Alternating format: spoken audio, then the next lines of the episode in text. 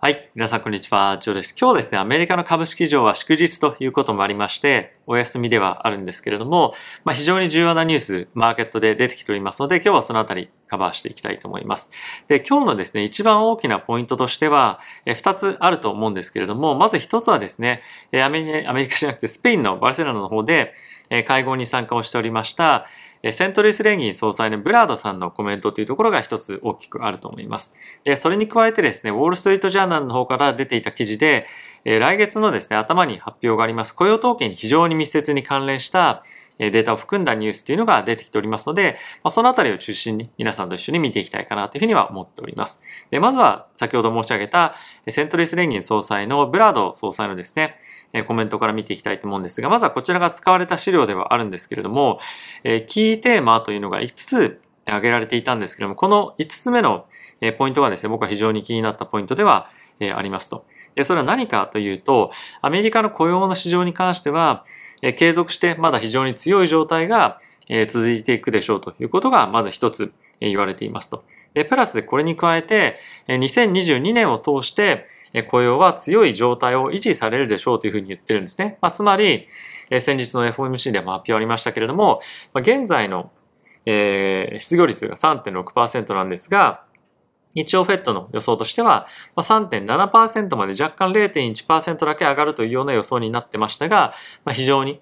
今後も継続的に金利を上げていったとしても雇用の水準というのはある程度維持されるでしょうということを言っていますと。でえ、プラスこれに加えて今後ですね、2023年に関しては失業率4.1%まで上がるというような予想をしていたんですが、僕としてはですね、ちょっと心配なのは、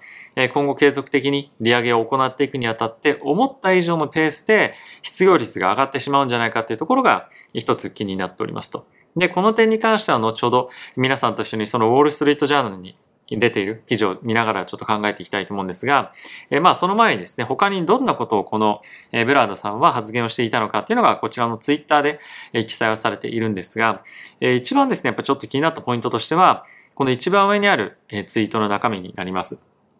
で、どんなことを言っているかというと、このブラードさんはですね、これまで非常に大きな幅の金利利上げをしたっていうようにマーケットは感じているかもしれませんけれども、まあ、それはですね、ものすごくスタート地点がまあ、低かったからそう感じる、感じるでしょうというふうにまあ言ってるんですね。ま、つまり、まだまだ物価上昇が継続していくと、まあ、そういう前提において見てみると、え、利上げの幅の、まあ、余地っていうのはまだあの引き続きあるでしょうということを案に言ってるんじゃないかなと思うんですね。なので、まあ、積極的にまだまだ物価上昇が続いていくということであれば、えー、フェットとしてはですね、積極的に利上げを行っていくと、まあ、そういう姿勢は引き続き持っているというような、まあ、メッセージだったんじゃないかなというふうには、えー、僕は思っております。で、えー、これに加えてですね、先ほど申し上げた通り、ウォールストリートジャーナルの記事で、えー、非常に気になるポイントとしては、えー、こちらのニュースが挙げられると思います。で、タイトルがですね、スモールビジネスフィア、えー、すみません、スモールビジネスえー、fall behind on hiring as inflation takes a toll っていうふうに書いてあるんですけれども、これどういうことかっていうと、今ですね、どんどんどんどん、えー、物価上昇が続いていく中で、賃金もですね、非常にあの加速度的に上がっていってるわけなんですね。で、まあそんな中で、大企業は安定して雇用を、まあ継続していくことができている一方で、中小企業に関しては人を雇うことすらものすごく困難な状況に今なってきているというような状態が今アメリカで起こっています。で、ちなみにですね、アメリカのビジネスの大部分に関しては、え、中小企業のビジネスなので、まあこれ全体的に非常にアメリカ全土で厳しい雇用、雇用環境というか、まあその企業としては雇用が非常に難しい状況になっているというのが現在の状況かと思います。で、これどういうことかっていうと、え、今はですね、非常にえー、その仕事環境というか、あの、まあ、ワークの、その、ワークインバイロメントとか、その仕事の環境が、まあ、結構ですね、そのリモートになったりとか、まあ、その我々がこれまで、まあ、経験してなかったような、まあ、非常にフレキシブルな働き方にどんどんどんどんなっていってますよね。で、そんな中で、まあ、非常にですね、あの、まあ、そういったところに慣れていた人々が、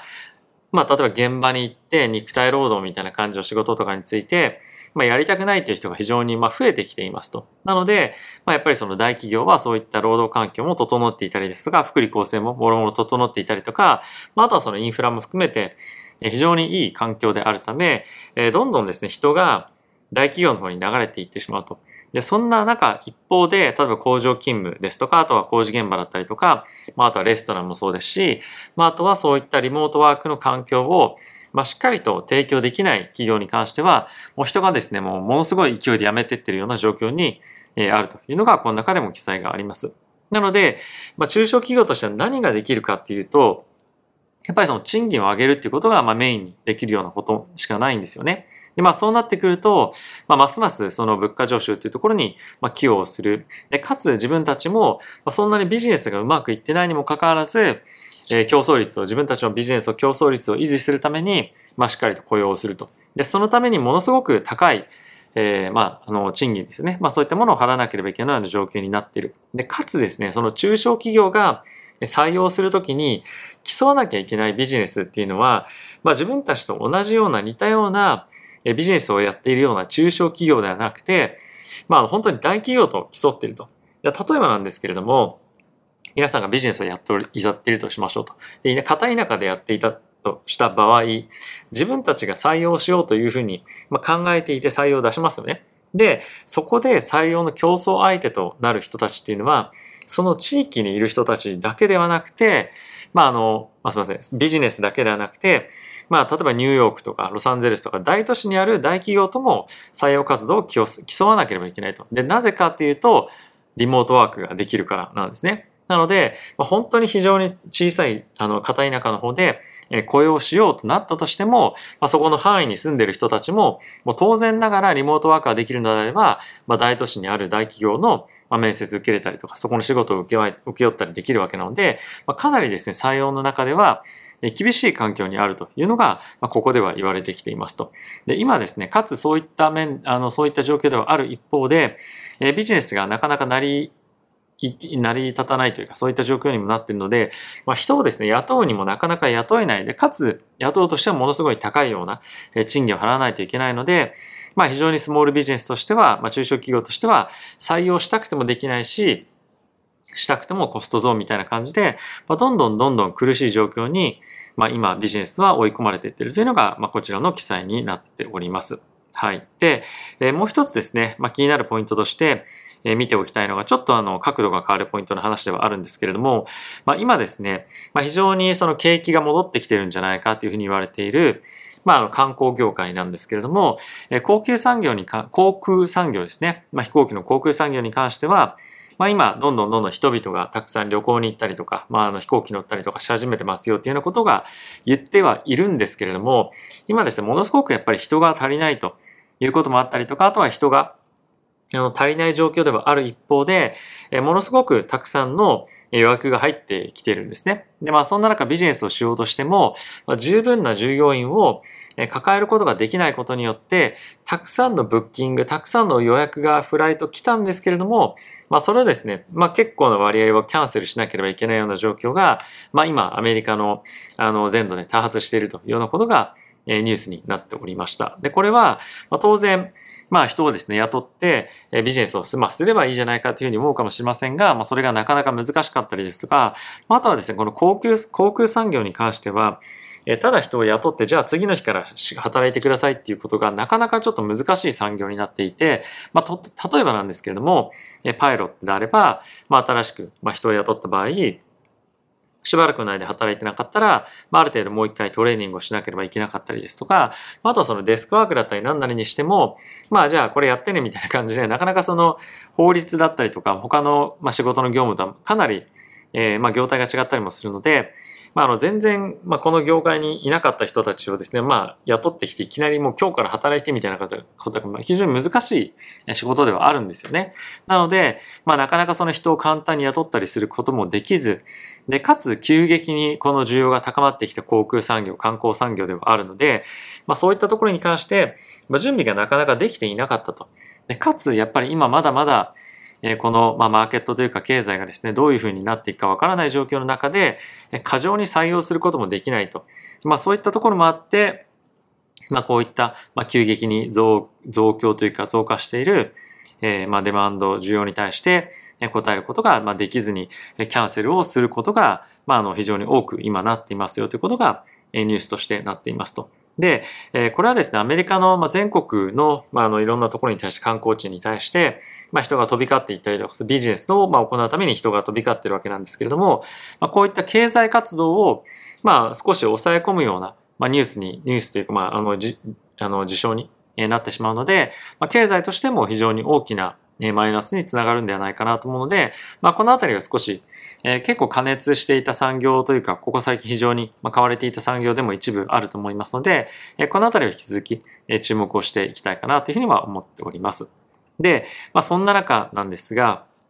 ところ変わってヨーロッパにはなるんですけれども、まあ、今ドイツがですね、ロシアの方から天然ガスの供給というものが少しまあ一部遮断されてしまっていて、冬に向けてですね、天然ガスが足りないよっていうような状況になっているわけなんですが、まあ、それをですね、補うために、まあ今ですね、あの、石炭ですとか、まあそういった、まあ加熱して、まあ、使うような燃料を、まあ今どんどんどんどんえ使い始めていますと。まあ、石炭とかですね。まあ、そういったものを使っているわけなんですけれども、まあ、そうすることによって今のうちに、冬に必要になるであろう天然ガスを備蓄しているということがニュースとしてなっていました。で、ま、可能性としてはむしろ将来的に完全にまあロシアからまあ遮断されて、もう君たちには天然ガス供給しないよっていうこともまあなきにしもあらずだと思うんですが、まあ、一応ドイツとしては、まあ、非常にそのヨーロッパの中でも大国である。で、かつ ESG、ESG ですか SDGs っていうところがここ最近非常に流行っている中で、まあ、流行ってるというかまあ義務にある意味になっている中で、えこういった石炭だったりとか、まあこういった燃料を使うってことはですね、まあ非常に、え今国として、えまあ掲げている、えまあ二酸化炭素の排出量の、えまあ減産というか、そういったところの目標に対して、まあ非常にあの逆効果になる、まあ、政策ではあると思うんですね。まあそれに伴って今後将来的に支払わなければいけない、まあ、罰金というか、まあそういったあのまあ、コストがですね、今後かなり高くなる可能性もありますし、またやっぱりヨーロッパの方でもリーダーとして、まあ、あの、動いていかなければいけないドイツがこういった状況に、まあ、追い込まれているというのは非常に、まあ、インパクトとしては今後、まあ、いろんな意味で大きいんじゃないかというふうには、えー、思っております。まあ、いずれにせよですね、継続して、えー、こういった、まあ、あの、天然ガスですとか、そういったところに関しての、えー、まあ、価格の上昇圧力っていうのは続いていくんじゃないかと思いますので、まあ、引き続き、やはりグローバルでのインフレっていうのは、継続していくのかなというふうには思っております。はい。で、えー、ブルームバーグでもですね、皆さんと一緒に記事いくつか見ていきたいと思うんですが、えー、っとですね、どれだったっけな。